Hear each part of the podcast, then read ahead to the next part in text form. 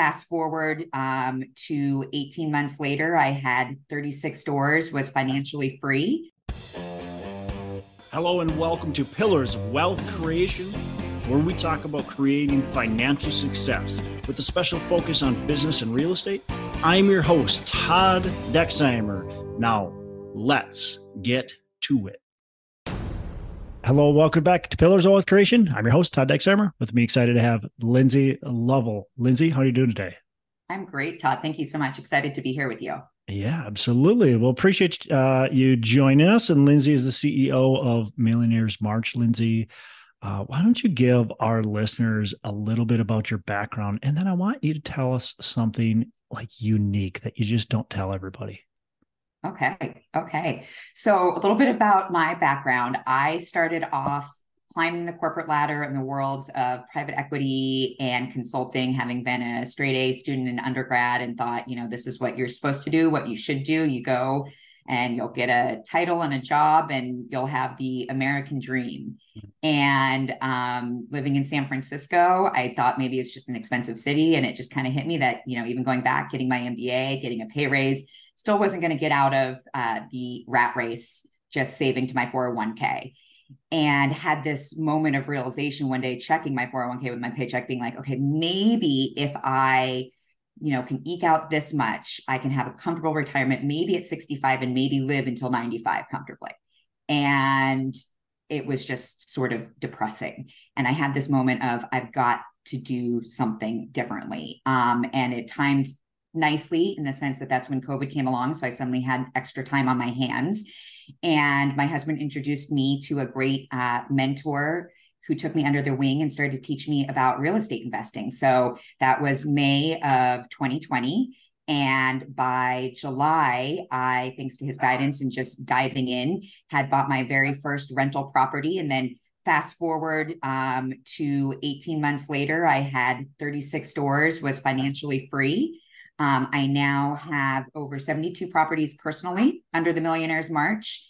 I've started a couple syndications um, with a partner, and then I've also started the Millionaires March coaching program to help bring everything that I learned along the way, um, specifically to women, uh, women uh, led community, but happy to take anybody that's interested um, and learn how to get going and scale quickly. Love it what is unique that you just like, you know, something you don't t- say on every podcast? Yeah. So um, I am originally um, from two ski bums, um, you know, and they they uh, were very much entrepreneurial. And I spent my whole life giving them a little bit of grief and saying, that's crazy. You're taking uh, big leaps of faith and was very, very anti. Never in a million years would I have thought I would take this risk. It was not, I was not one of those who was a serial entrepreneur. So the fact that I'm here doing this um, is shocking and was totally out of my comfort zone. Although people, you know, would never guess now, given, you know, how comfortable um, I am. So I think the fact that I was not a diehard born entrepreneur and kind of went in kicking and screaming is unique from other people in this industry. It's funny. So your parents were both entrepreneurs? Yeah, yeah. My, you know, my yeah. Did, and they didn't teach did they like push it or did they try to teach you about entrepreneurial like wh- why would you coming from two entrepreneurial parents you just think well that's what of course that's what you're going to do right but why why do you think it wasn't yeah you know i mean both when i started young they were, were in corporate and then i saw my dad go off to be entrepreneurial and even you know uh, even when he was working for corporate was always you know in the garage trying to think of new notebooks and sending us to school with them and they would fall apart you know because he was trying to have one that wrapped around completely and i think maybe seeing the struggle and the time and the things that didn't always work as a kid mm-hmm. and being mm-hmm. a bit of the guinea pig maybe was a bit of a turnoff like oh man this is a lot of work and you know dad's back in the garage tonight for another three hours tinkering away um, and you know his company when he did officially start one something completely different you know down in the basement not glamorous um, it's interesting they never forced it on me and i was good at school and so they were comfortable being you're going to go be the dentist and you're going to you know take over the family practice of the uncle and the grandfather and it just wasn't something that that they pushed on me which you know for better or worse Yeah. Yeah. I ended up here. You ended up here. So it, it sounds like it ended up working out, but it just a roundabout way, you know, it just, it seems like, hey, if I got entrepreneurial parents, like that's the dream, right? because they're going to teach yeah. me that. Yeah. Uh, cool. So I, I want to go back to that, uh, you know, that moment that you realize or kind of time period where you're looking at your 401k, you're looking at this and going, well, maybe if I work till 65, maybe, maybe, just maybe if I live to 95, I can make it.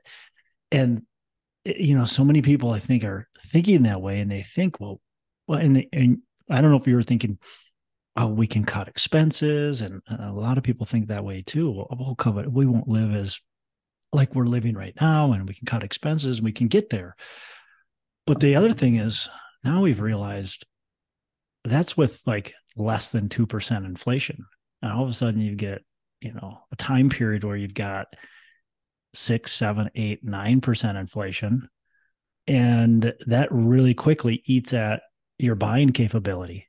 And, and if you get stuck in that, if somebody retired at 65 and they retired in what 2021 or even 2022, they're sitting here going, oh crap, yeah. Like I retired. I thought I was going to be okay. But now living till 95, it looks like it can only live till 82 or whatever that is. Yeah. it's like, well, or I got to go get it. Cut your lifetime short. Yeah, you know, yeah. It's not, not an option. right. It's not an option. So definitely. So you went out. Did you, have you quit um, your job? Completely? So I'm I'm very fortunate in that I I love my job. Um, yeah. I call on and educate uh, nurses and doctors in breast cancer centers. Nice. Um, and so until it becomes a job um, that it feels like a job, I'm able to still do it and and coach and have that flexibility. Um, but you know what's been interesting is I loved it, but in the back of my mind, I always thought, okay, sales reps, they're going away. We're being replaced. We're, and I used to have a lot of fear about loving what I mm. do, but knowing I may not be able to retire from it. And now knowing that if I wanted to retire tomorrow, I could. I'm doing it because I love it. And if that change in industry does come about, it's okay. It doesn't worry you anymore. at night keeping me up. Mm-mm. Yeah. And that's the beauty of what you've created is you don't have to worry about losing your job. You don't have to worry about getting fired. You don't have to worry about the industry changing anymore. Mm-hmm. You like what you do, you want to keep on doing it. But if something happens, you've created a lifestyle, you've created a business that can support you without it. So you're okay.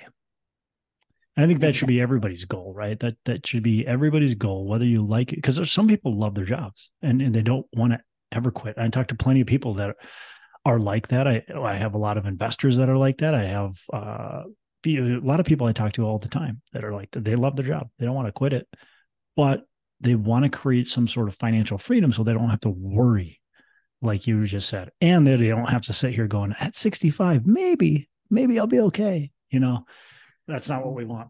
so 72 rental properties are these properties are these uh, like single families? Are they duplexes? Are they Airbnbs? Like what what kind of properties are they? Yeah. So I uh, am big on diversification. You still have that conservative bone in my body. So really big on diversifying in markets, diversifying in assets, diversifying in, you know, what money pools I'm pulling from to invest. Um, so started off with a single family home and did the BRRRR method, forced forced value. Um, the next one was a duplex, and then from there, I really like, even though it's not the sexy thing that you always hear, you know, the people at big stage center talking about the multifamily. The single family has really been a bit of my sweet spot and under four units. Although yesterday I did just close on selling um, an eightplex that I owned in Murray, Kentucky, which was the largest apartment that I have. But uh, now the the biggest is five doors. Um, do have several Airbnbs, and the syndication company that I started with a partner uh, is actually focused around buying multiple Airbnbs per fund in different hmm. markets. We're shifting now just because of the way market is and waiting to see a bit about how uh, more regulations turn with Airbnb, shifting more to our funds to long term. But we have about 15 Airbnbs under management between what I own personally and um, in the syndication. So explain explain to me. Let's go into detail a little bit on this fund and, and the the short term rentals. Um, you you mentioned um, it's shifting. Like, what do you mean by that? Like, let's let's dive in a little bit because I've heard some. That's not my niche, right? So I don't know.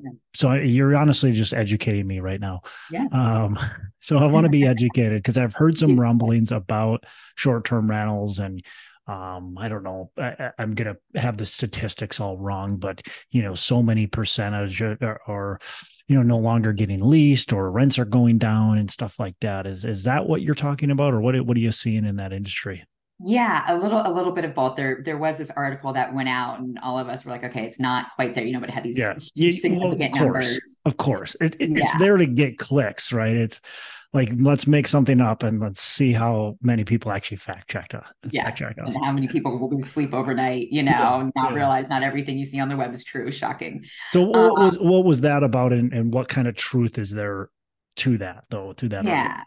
Now it was about how occupancy rates are down and that is absolutely true and we've okay. seen that in in different markets and we are like i said in across different markets. So it's not just like we're in one and that's down. And what, what type of market uh, are you uh, in? Like, yeah. are you in um, more vacation rentals or are you in like business rental, like cities? Uh, like what, what, kind of, or is it all over? Yeah, it's it's all over. So again, part okay. of that diversification. The first one I ever bought was in Kansas City, Missouri, and um, sure.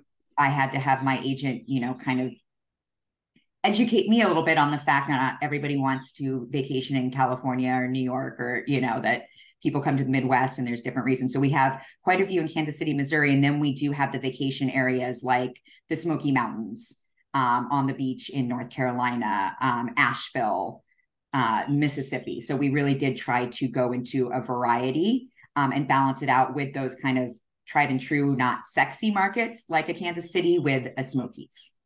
Yeah is there is there one that's more profitable or I guess more favorable for you?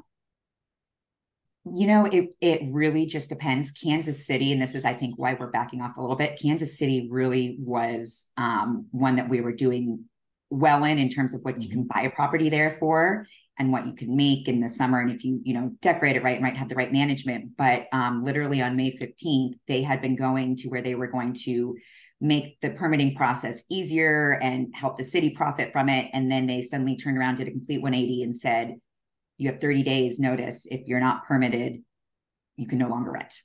Hmm. Wow. And we had been working and with through that process and helping them create the permits. And then, you know, over 30 days, they're like, if it hasn't already been through, you're done. And so, yeah. um, you know, learning to pivot, looking at different ways. Um, you know, and then there's the Smokies, which was also really profitable, but everybody else jumped in. That. Part of it has been to the lesson, and just because everybody's doing it doesn't mean it's the right thing to do. Yeah, yeah. It would you like as you're looking now? Is it more markets that are tried and true, and maybe not like this? I wouldn't say the Smokies were the hot like all of a sudden overnight. Smokies have been good for a long time, but it felt like everybody that I talk to that does short term rentals, we're buying in the Smokies, like everybody.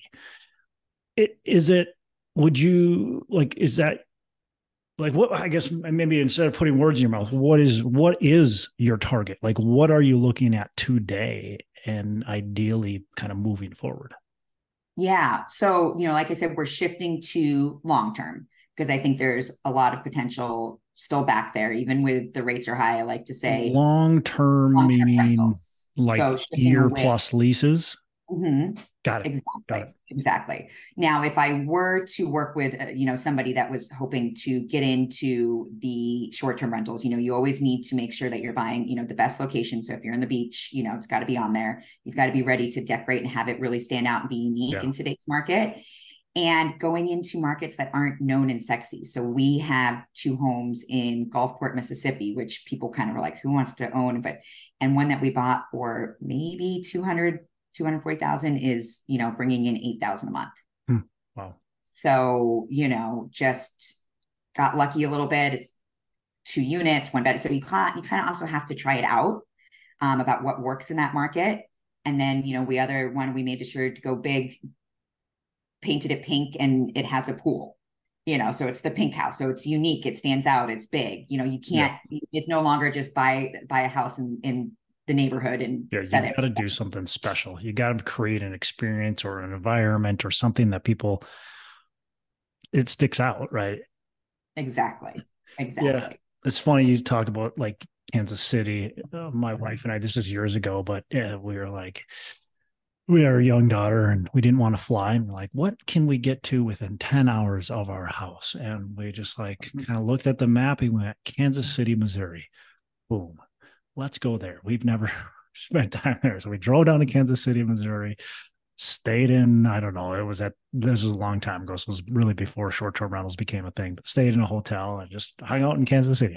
we had no agenda, but it's just funny. Like vacation, you don't think of Kansas City as a vacation place, but, but then the municipality thing is really important. I think listeners need to understand like Minneapolis did something similar to Kansas City which is where I live. And they all of a sudden I think you couldn't own more than like two or three vacation rentals. So some people that had like 10, 12, 15, they could no longer legally have those. Yeah. It no, they didn't grandfather it in or anything. It was just you can't have more than three or whatever it was. Okay. And yeah. that's it. Like, and you know, in, in Kansas City, the rumor is that somebody that owns boutique hotels and expensive apartment complexes came in and you know, because it was all going, we were working as a community and just literally overnight yeah. you know so uh, people with other interests and you know it often we sometimes get bad reputations but you know we're just a small business ourselves most airbnb owners you know so we're not out there private equity making a ton of money um, it just happens to be uh, using houses for our business and and that causes a little bit more controversy than maybe the typical brick and mortar store Yep.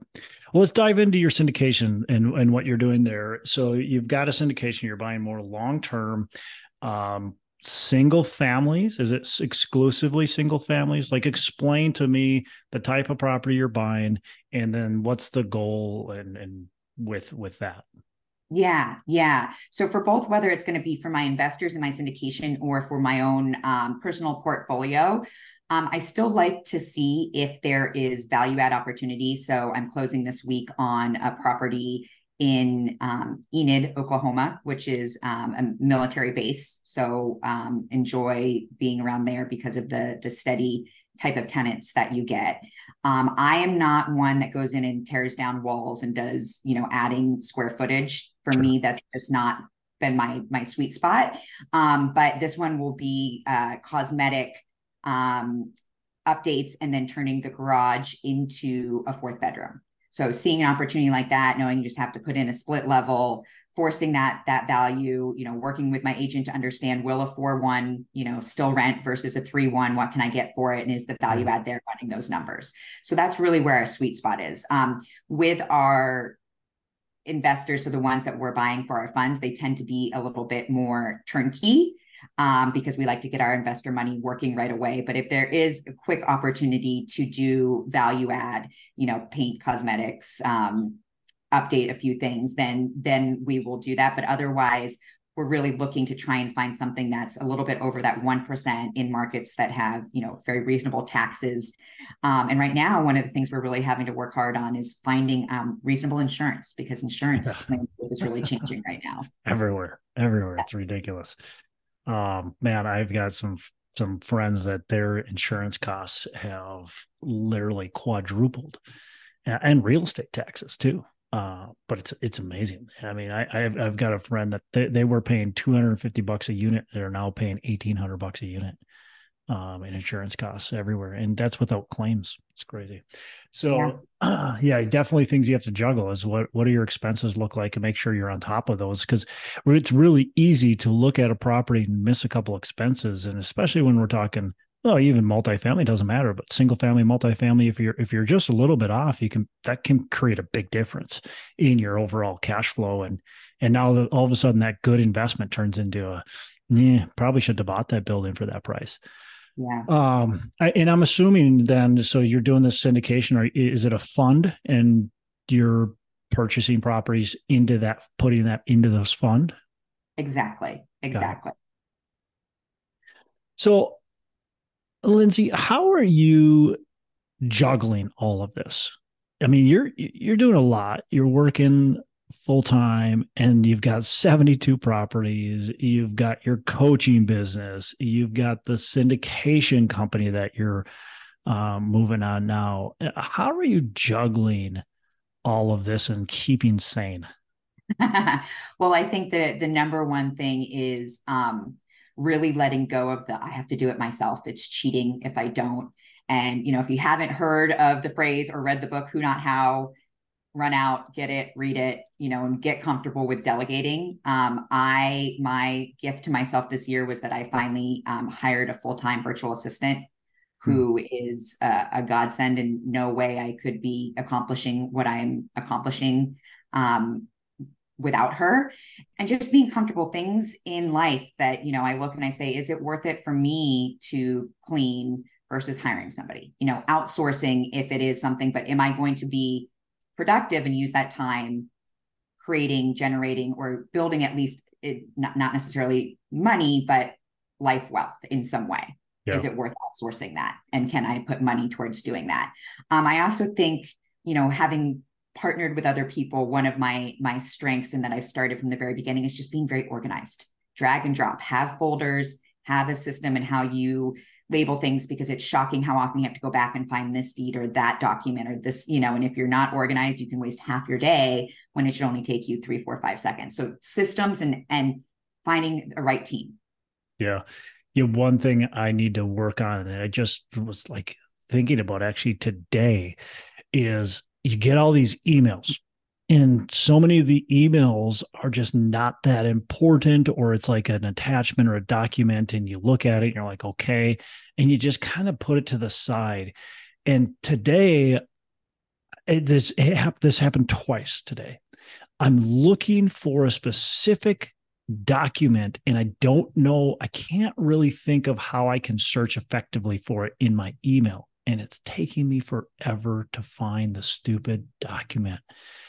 And so it took probably the first the first one was the most frustrating. That probably was 25 minutes of my time before I found it. The second one probably got, took me five minutes, but even five minutes, it's like, this is ridiculous. I need to make sure I'm doing a better job organizing these files, like you said. So it's just a quick, I can find this quickly. I can move it to wherever I need to move it. I can send it to whoever, whatever it is. Uh, just creating that organization so you've got it and you've got a system in place is so valuable to do. And it takes you a little bit of time up front, but it saves you so much money in the long term. Right. That's what I try and tell people. They're like, oh, but I don't have time to hire and train a virtual assistant. I'm like, it will on the back end save you years of your life if you just take an extra two, three hours these next two, three weeks. Where did you find a virtual assistant? So um, I went through, funny that that you ask, I went through um, a couple different companies. Um, you know, you get you get what you pay for. Yeah. Um, so I would definitely make sure that it's one where you can speak to them. It's not just over Skype or through, you know, talking. And eventually, um, through Fiverr and word of mouth, found a, a great woman who's been with us for almost two years now, Ruth. And then we've sourced, um, and she's in the, she's in the Philippines, and we've sourced, um, you know, my personal assistant. And I say funny that you're asking because the recent thing I've added to my plate is we now have a virtual assistant placement company because Ruth has such a great network and they're wonderful people that were, you know, just excited about helping get started. So I think we've placed about three, four uh, virtual assistants with that. Uh, it's called Valued Assistance Company. Um, so that is now, you know, I'm thinking I'm probably gonna have to bring on somebody else part time. So I'll be heading to my own my own company and seeing who we can hire for the for the job. So um, here, I will say in the U.S., um, I did use a great company called Chatterboss. I do want to give a shout out to to Chatterboss, both for the girls that do their wonderful um, digital marketing, um, and I found um, a great um, virtual assistant that I was working with for a little bit there that was helping with accounting and everything. So, and it's U.S. based.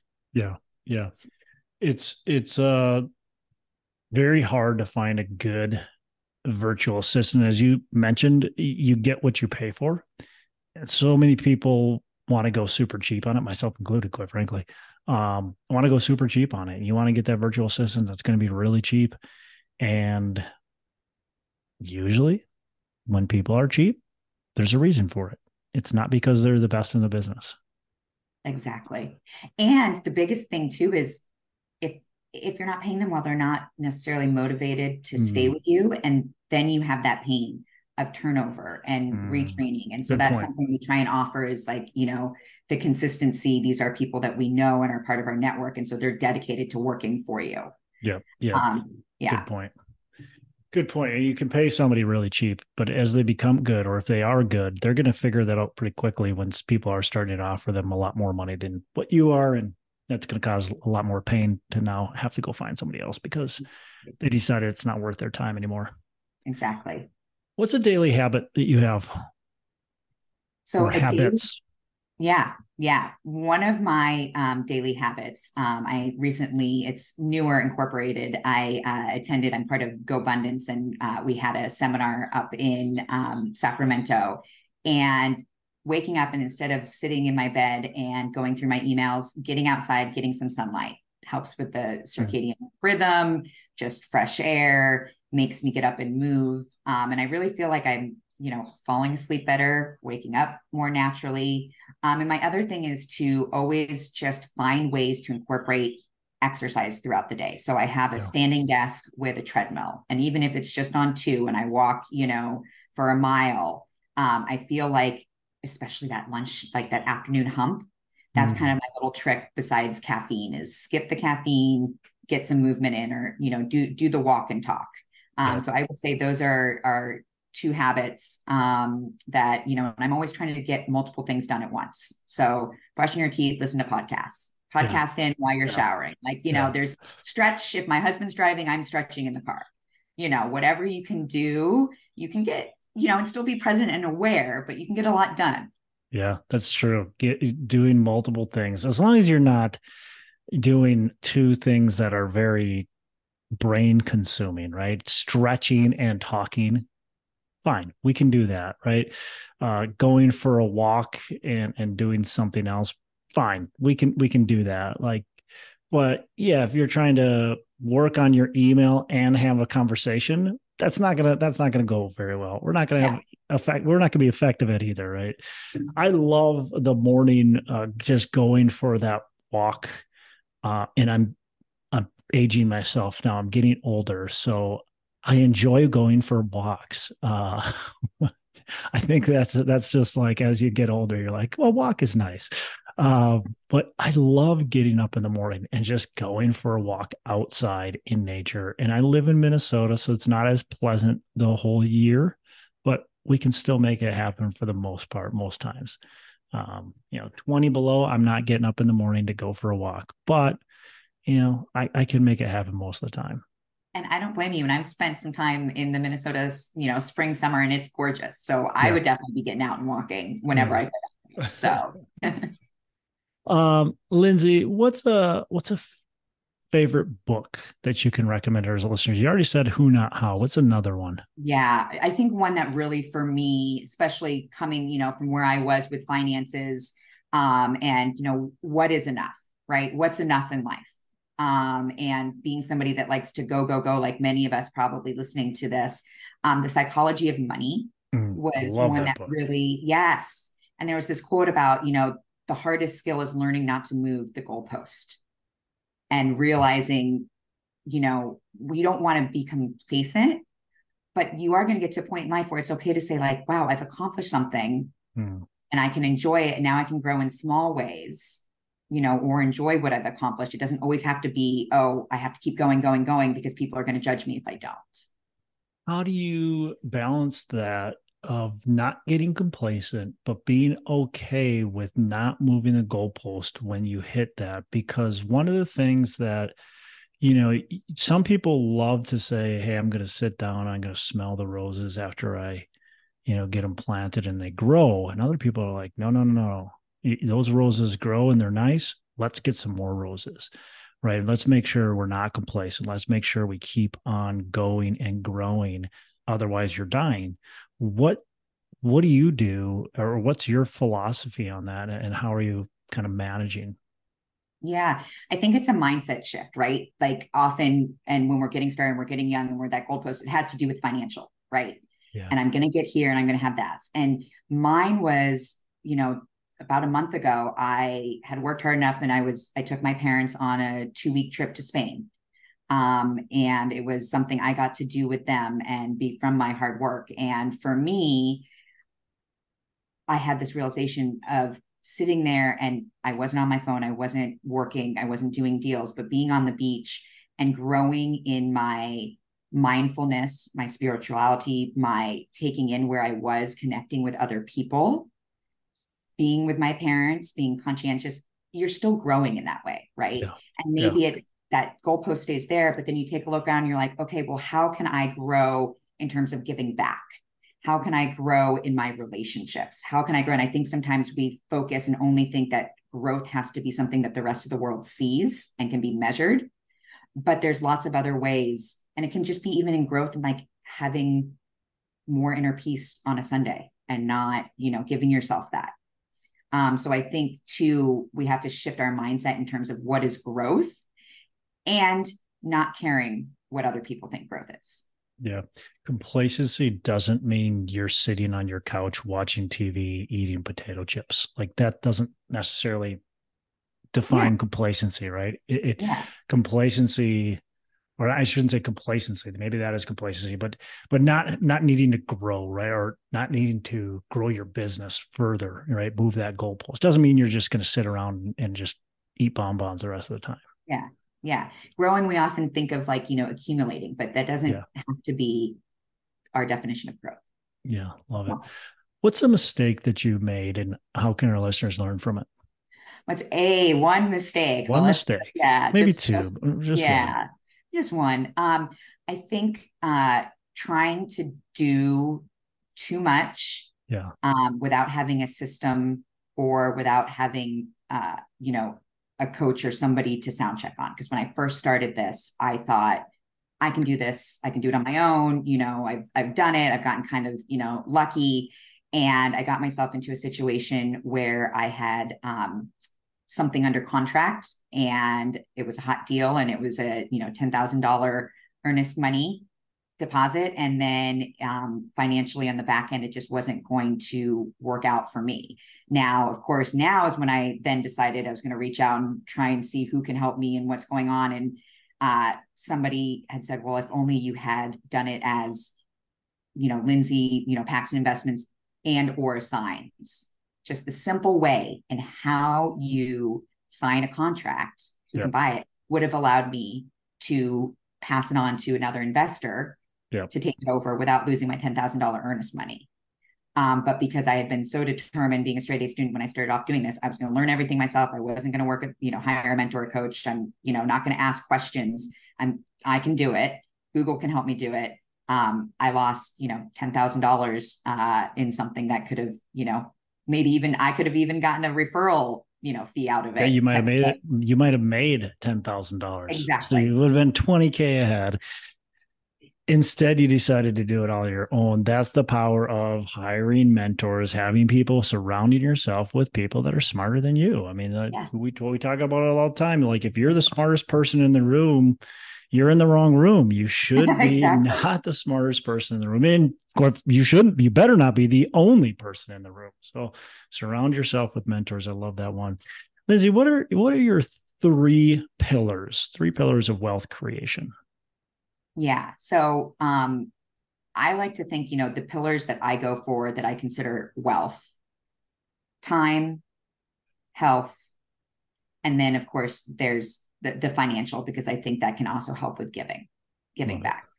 Yeah. Um, you know, we've talked a little bit about about time and finding ways to use money and and create more. Um, I'm reading 10x is better than 2x, um, and that's a little bit along those lines as well. Um, health, I think, you know, I work in cancer. Um, I think it's so easy to say, I'll get to it tomorrow. I don't have time. Um, but just prioritizing that. And I try to make what my husband and I do together as our hobbies active or things that, you know, are are healthy and just little changes in even what you eat in your diet Yeah. Um, you know, and then I just I, I said the well, so we've got, you know, I've got the coaching, um, still working the full full time, um, using things like a self-directed IRA, hard money lending, all of these different ways, again, diversifying to build that wealth that can give me that that time and relationships and being able to give back to the community. Love it. Love it, Lindsay. Uh, this has been a lot of fun. Appreciate it. Appreciate all the uh, insight you've given us. How can our listeners reach out and get in touch with you? Yeah, so um, I would love to connect one on one. If you're interested in, you know, setting up a 30 minute call strategy session, thinking, you know, how can I help you or what are your next steps? You can go to millionaires march free strategy session.com and that is where you can connect with me. And then of course i'm on instagram facebook tiktok all of the the fun social media places you can can find people these days. Love it. Love it. We'll put that in the show notes for listeners. Again lindsay really appreciate it. And uh, you have a fantastic rest of the day. Thank you so much for having me. Enjoyed talking Hey, thanks so much for listening. I appreciate you being a loyal listener. Say, I would love to have you go on to our Facebook page and subscribe. Uh, give us a thumbs up. Go on to iTunes or wherever you listen and give us a rating and review. Don't forget to subscribe. Your rating and review just helps us push this out to more and more people and continue to grow our audience and hopefully positively affect a ton of people out there that really need this and, and want this. So, uh, the other thing I've got for you is a free ebook on my website. So go on to venturedproperties.com, venturedproperties.com, and download our free ebook uh, on real estate and on syndication. And I've got some data points in there, some really good stuff for you. So I'd love to have you take a look at that. It's free, I'm not expecting anything from it. Uh, and, and, also, look, if you want some help in multifamily, want some help learning, growing, getting your business off the ground, I would love to talk to you about what it would look like uh, to work with me potentially and see if that's a good fit. So you can go to coachwithdex.com and check that out, and uh, we can definitely have a, uh, a call. Thanks a lot for listening. You make it a fantastic rest of the day. I'll catch you on the next episode.